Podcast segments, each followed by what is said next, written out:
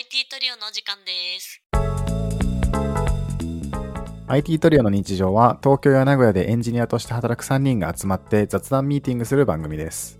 IT 界隈のリアルや共感をメインにお届けしております。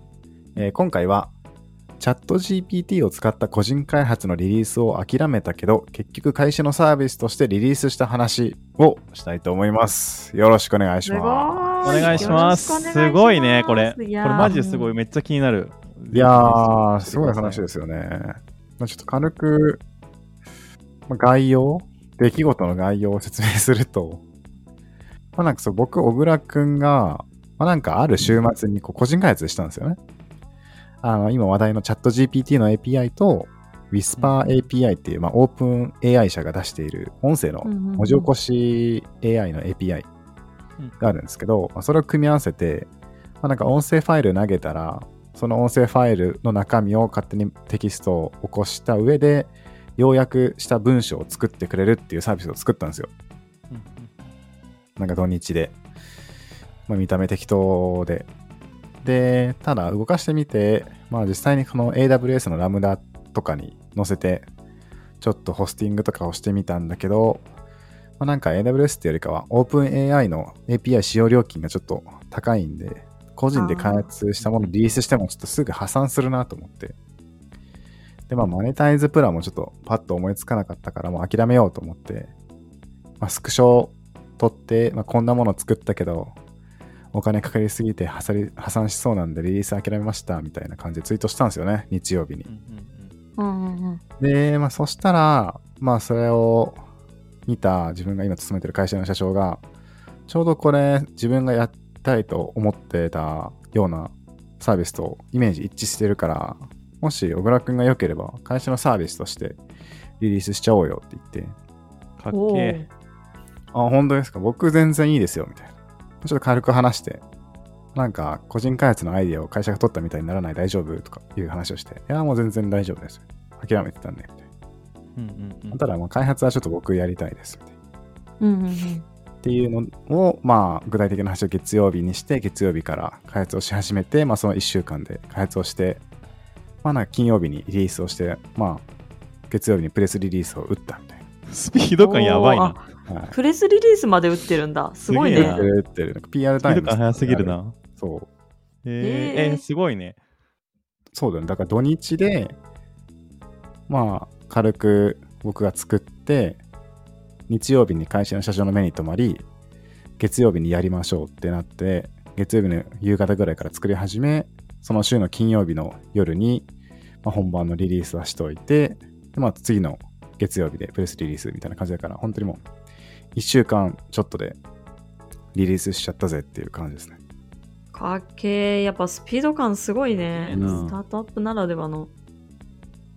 そんでまあそれをちょっと宣伝の気持ちをと自慢の気持ちを兼ねて僕のエンジニア用のツイッターでこうつぶやいたらそれもまあちょっとバズってうんうんうん今うんうんツイートしてちょうど1日経ったぐらいですけれどもリツイート数が124ん？130140ぐらいうんうんうん。うんいいね200のすごいね25。万27万ビューで。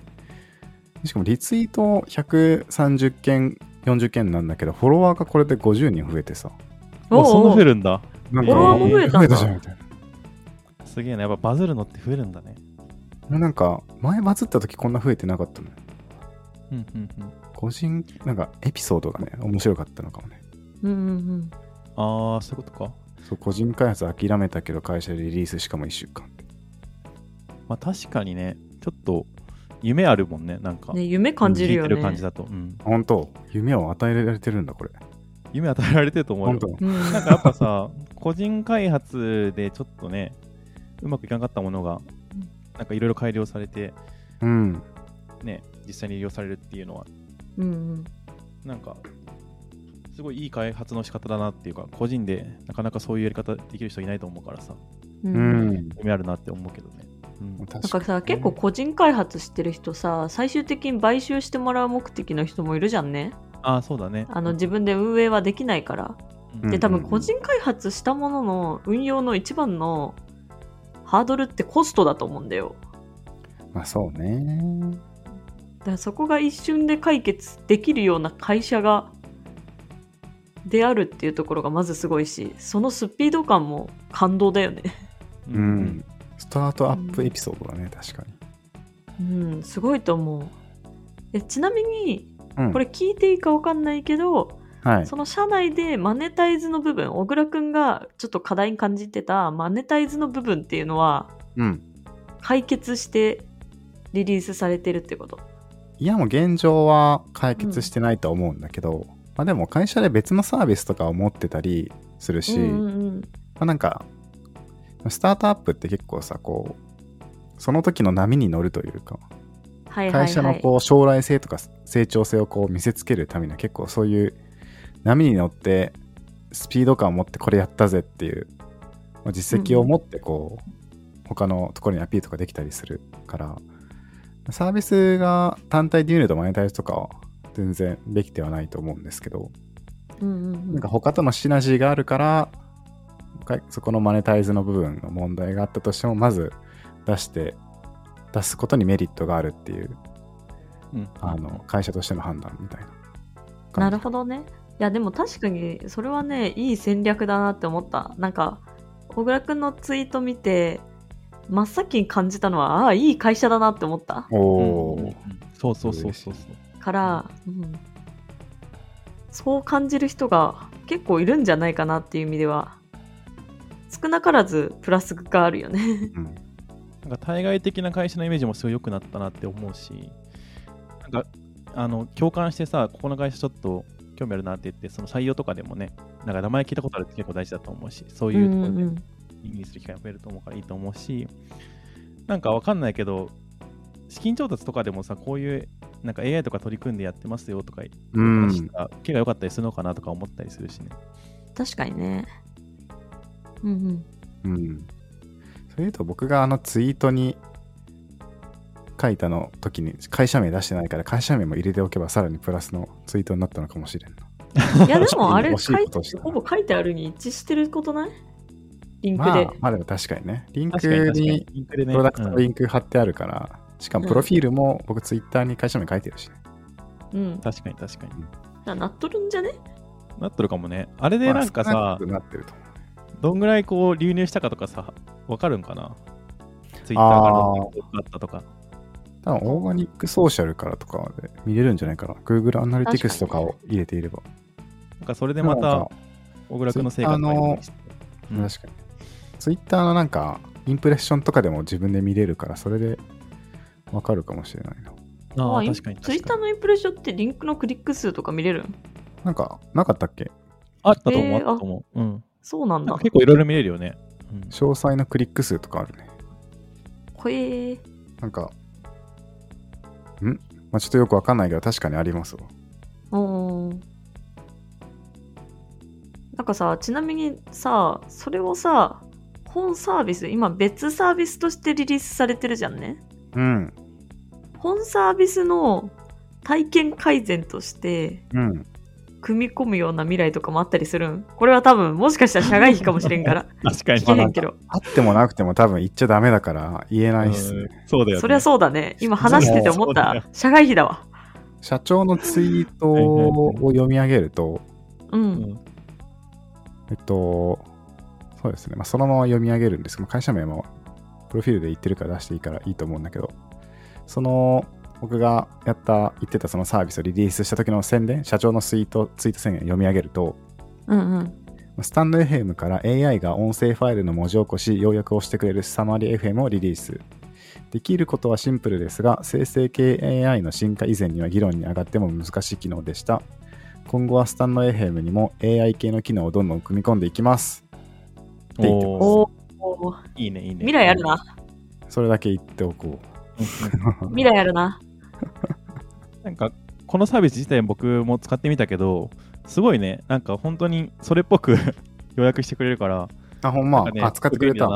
うん、使った使った。おー、嬉しいいいな。と思った。うん、あすごいよかったです。うん。これあのー結構その、まあ僕が個人開発したものから始まったっていうのもあって、まあ、デザインとか社内のデザイナーさんにこれポッとお願いして1日で作ってもらったんだけど細かいところはなんかもう僕が決めてやっちゃっていいよっていうことだったんでうんうんおー。細かいところに遊び心入れたりしてるんですよね。細かいところに遊び心。いいね。なんかサービスとしてはこう音声ファイルを上げるか音声 URL を指定して言語を指定したらあの音声の文字起こしと要約をしてくれるってやつなんだけど言語のところで選べるのが日本語英語中国語ヒンディー語絵文字なんですけど。絵文字って何？絵文字選択すると要約が絵文字で出てくるんですよ どういうこおー え、それは、あの、何？本当に絵文字オンリーで出てくる？絵文字オンリーで出てきますねおじさん公文みたいなのでなく？じゃなくて絵文字だけで出てくるんおもろいな。それおもろいな。え、AI ってわかんのかな？おじさん公文。おじさん公文でちょっと予約え、してるおじさん公文喋れるよ。よ。ちゃんとあマジ？で GPT。うん。すげえ、マジか。プロンプト次第だねおもろ。マジか。ちなみに名古屋弁って指示出したら大阪弁喋る。おいあ、そうなんだ。おいおいチャット GPT なえ、ちなみにさ、この絵文字で出るっていうのは、なんかそうのん発言者の聞きと愛楽とかそういうのをか加味して絵文字を解釈してるわけではいない。やじゃなくて要約を絵文字で表現してるってことですねほうほうほうほうほなんかあのだからう。うん。あれか、禅の記事をさ、うんうんうんなんかさい、あの、絵文字最後に決めるやんね。最後かわかんないけど。うんあれみたいに絵文字ポーンって出してくれるって感じ？ような何個かの絵文字がちょっと触ってみる？ちょっ伝わらとんけど、音声だと。うん。まあなんか後で触ってみるわ。そうね後で触ってみますわ。うん。ほんとその音声ファイルかなんか投げて絵文字選べばっていう感じなのとあとこれねもう一個あって遊び心うんうんうん。あもう二つぐらいあるかもう一つはなんかローディング中のアニメーションはなんか絵文字使ってなんかなんかふわふわしてんだけどうん。あれはなんか僕が勝手に入れたおーあいいね。そういうところにも自由があるのはいいね。最初なんかくるくるのローディグ。ングだけ入れてたんだけどうんうん。個人的にこう AI 系のサービスってまあ大体がちょっと処理時間が普通よりは長いんでそうだねう。んうんただのローディングとかだとちょっとあれだなって個人的に感じててなのでちょっとちょっと違うようなローディングというか処理中の表示を入れたくていや、絵文字がいいねな。んか順番にふわふわ出てきてっていうのを。入れたりしましたあとはあれですね結局多分これはまだ誰にも見つかってないんだけど404ページで遊んだっていうほうほう、ちょっと見てみるか。ほうほう適当な URL 打ってもらう 絵文字やん。そうごめんなさいっていう絵文字が出て。404ページノットファウンドを全て絵文字で表してしまったっていう。なるほどね。ごめんなさいの男女の絵文字数字の404の絵文字でなんかページの絵文字ストップの絵文字虫眼鏡の絵文字でページノットファウンドを表し。で一番下はなんか家に向かって男が走るみたいな絵文字なんだけど、それはトップページのリンクになってるっていう いいね、これ。あの、グローバルで分かりやすいかもしれん。確かにある意味グローバルだな。確かに この、ヒンディー語、な なんでヒンディー語なの？いやなんか僕がインド行ったことあるからですねああ、そういうことなんだ。なるほどね。すごいね。それを会社のサービスでそこまで裁量持って決められる決定権があるのって、まあ、なんかそのねすごいな。言語のところはね、別にああろうがなかろうがコスト変わらないんでね、うんうんうん。やっちゃうぜって感じで。で本当はなんかいろんな言語をめっちゃ並べようかと思ったけど選びにくいかなと思ってやめましたね。うん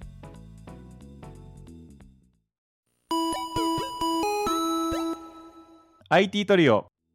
うん。まあね、ちょっとそういう感じでやりましたっていう。まあ結構1週間割と忙しくて、すんごい久しぶりというかコロナ禍以降初めて1週間毎日出社をしてみたおうおうおう一週間おお。まあ、ちゃんと頑張りたいなら出社毎日した方がいいなって、集中できるなって思ったね。うんうんちなみに私もね、今出社頻度上げてる。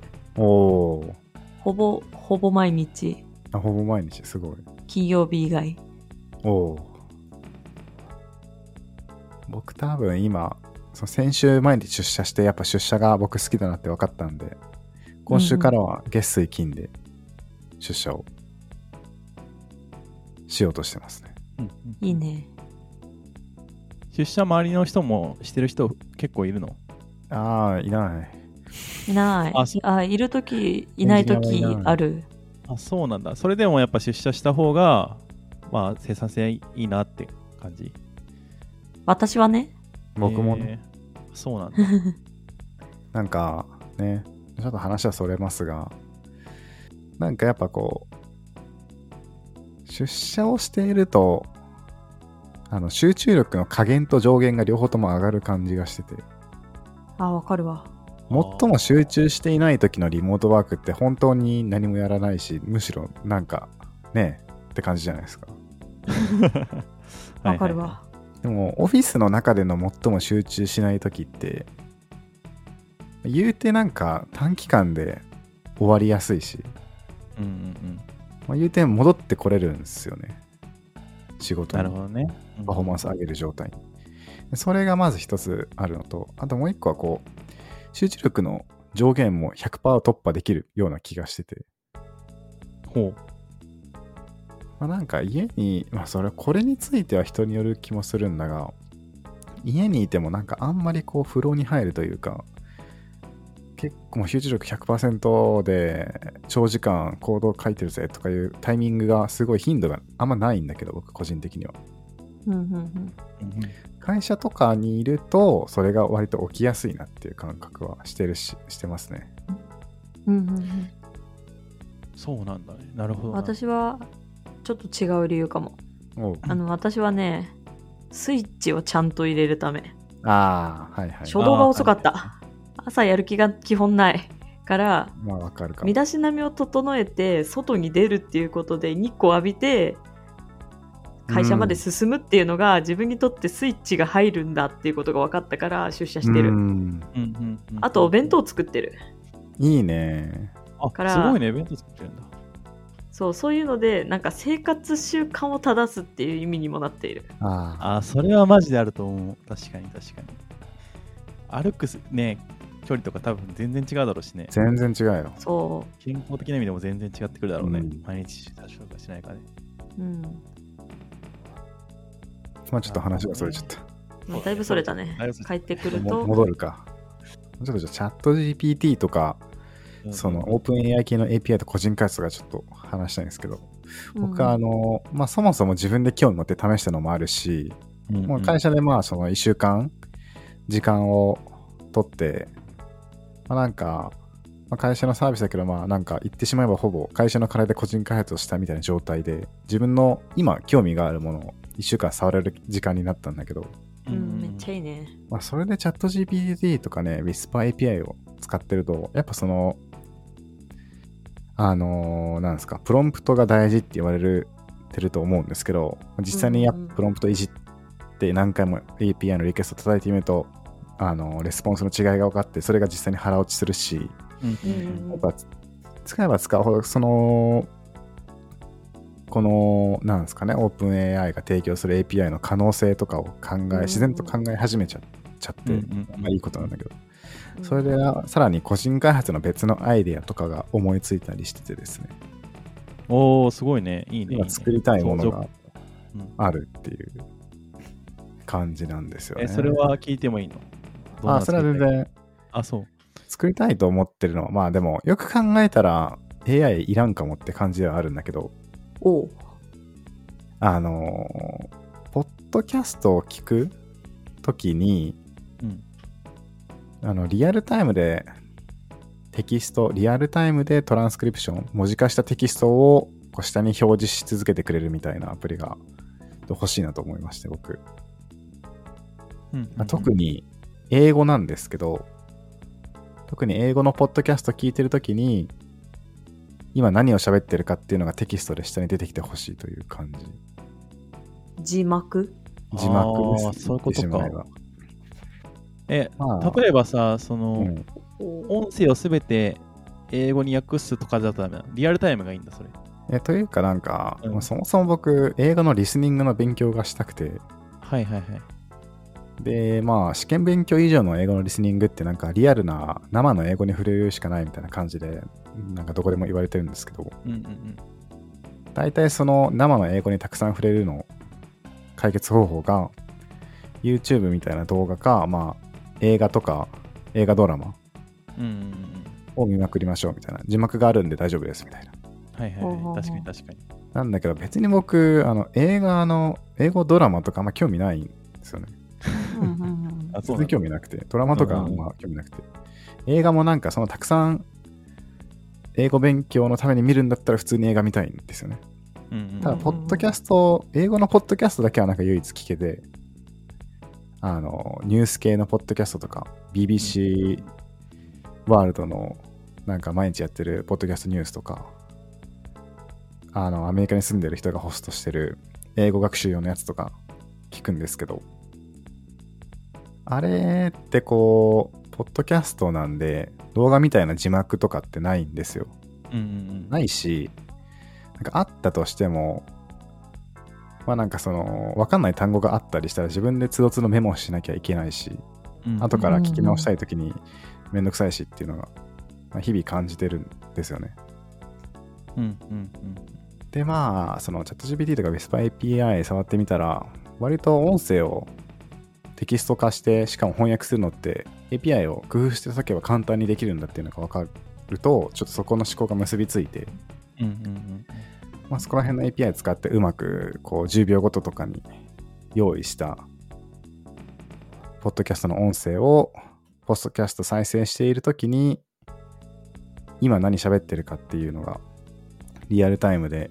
表示されてくれたらすごいリスニングの勉強としてはありがたいなと思って、まあなんかプラスで勉強しやすいように聞き直したいところがワンタップでメモで保存できたりとかボキャブラリーのためにタップした単語がなんか保存されて例えば同じ単語を使っている他のポッドキャストがおすすめとか簡単に探して聞いたりとかできたらうんうんうんうん。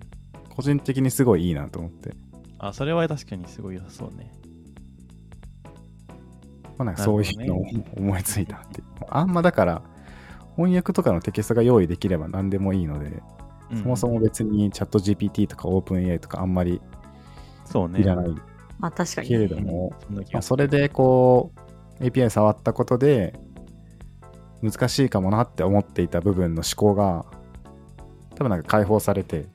うんうんうんうん自由になったことでちょっとそういう思アイデアを思いついたっていうのがあったりしましていいね。うん。いいね、うんいいね。ちょっとねだから次作りたいと思ってるんですよねちなみに私も今、チャット GPT とかお OpenAI を使った個人開発というか、作りたいものはある。いいねおーそれも聞いていいの？聞いてはいいけど、あの、そんなに大したものではないよ。も う自分のための自分のいや、いいでしょ。ものだよ。そういうもんでしょ。自分が興味あるものが実は意外とうん強がったりして、どんどん広がっていくとかって話も聞くしね。え人人狼とか？あ人狼はね、全く関係ない違。うあのそれこそ前話したテーマに似てんだけど、うんあのメモ置き場に困ってる話、はいはいああー。うんはいはいはいはい。もう自分のメモをいつでも引き出せるようにしたいんだよね。うんでさ、検索してヒットしてとかじゃなくて、質問して、プラスアルファで引き出してほしい情報をいろんなメモ統合して返してほしいじゃんね。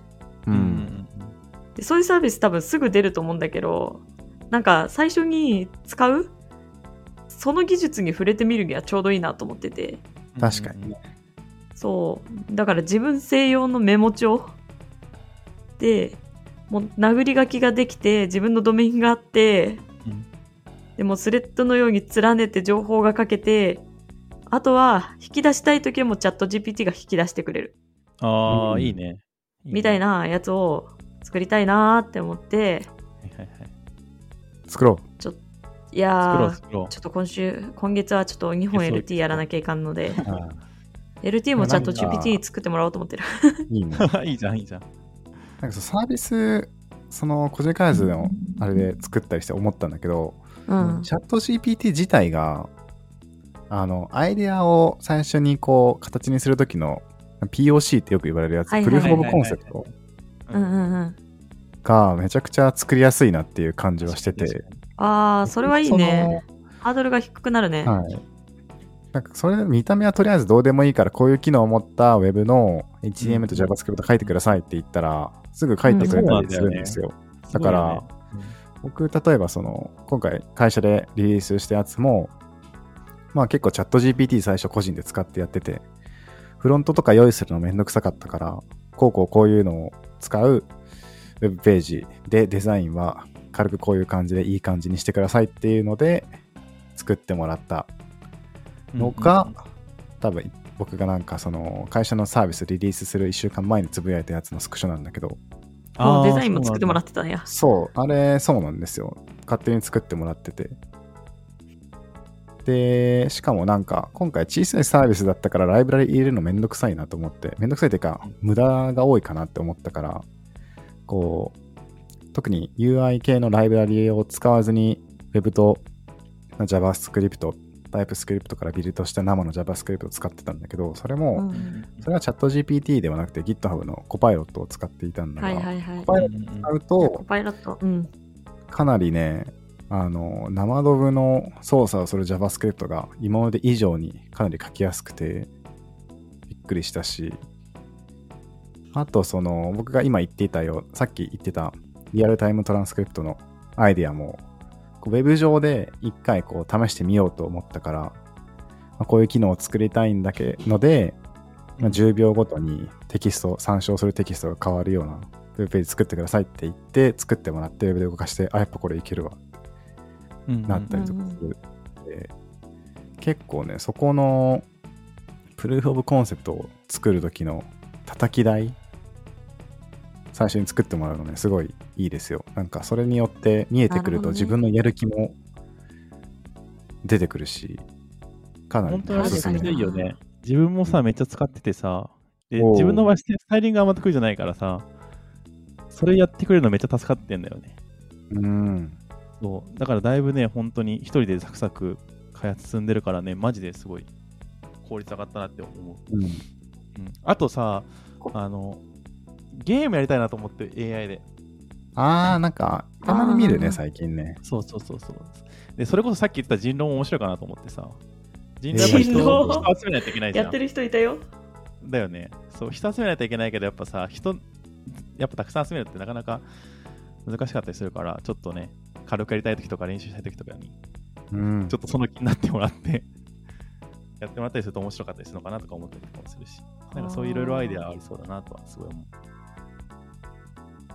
はあ、人狼 AI と戦うか。なるほどね。強そうじゃない ?AI。い人ややだな。やだ、やだ。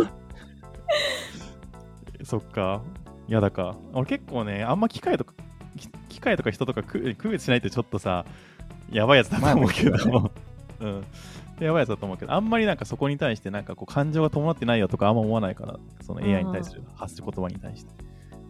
まあ、人狼が嫌なだけでは、あの機械に対して否定的ではなく、あ、そうなんだ。人狼やなんだ。人狼は嫌だなってぐらい。えー、そっか。あでも AI とゲームするのは面白いね。うんまあ、ね私もよく AI で麻雀やってるけど、えー あ、そうなんだ。はいはいそはい。れ麻雀とかは全全然良い。然できんのあれ。コンピューター戦とかじゃなくて？ああ、そうか、コンピューター戦だわ。AI じゃなかった、ごめん。はいはいあ、そういうことね。ははいはいまあ、まあ、一種の AI であるけどね。さ最近のこう、AI、AI っていうのとちょっと。今の、なんて言うんでしたっけ？何モデルだっけ？大規模言語モデルか。ラージラングイッジモデルズではないかもしれないが、少なからずこう機械学習とか使ってるとすれば、まあ、AI と言っていいのかもしれない。そうね、広い意味でのね。AI 広い意味だね。まあね、たくさん話しましたけれども、もうなんかいろいろ話しちゃったな。面白かったよ。すごい。はい、ちょっとまあ僕がこの事実を自慢したかったから話した感じはちょっとあるんですが。いいじゃん、してこしてこ。うん、どんどん自慢していこう。うちらのラジオなんだしな。うんそうだね。そうやって自然体で話すことでね、こう自然な会話が生み出されてね、聞いてる方々もね、楽しいなって思うと思うんでね、そのこう、自分たちの気持ちを包み隠さずね、言っていけたらいいんじゃないかなって思ってます。はい。ははいい。はい、じゃあそんな感じで今回は終わりにしようと思います。IT トリオの日常は番組へのお便りを募集しています。番組の感想や質問など放送の概要欄にあるリンクから送ってくれると嬉しいです。また、Twitter で感想をつぶやく場合は、ハッシュタグ IT トリオでツイートしてくれると助かります。それではまた来週お会いしましょう。ありがとうございました。ありがとうございました。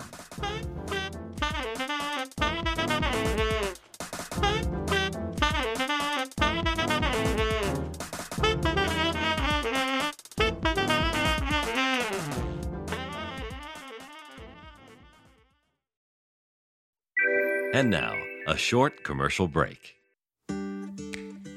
現在エンジニアの採用にお困りではないですか？候補者とのマッチ率を高めたい、辞退率を下げたいという課題がある場合、ポッドキャストの活用がおすすめです。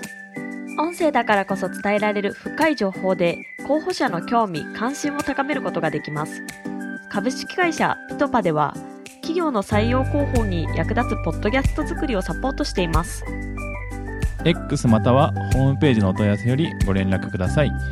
気になる方はカタカナでピトパと検索検索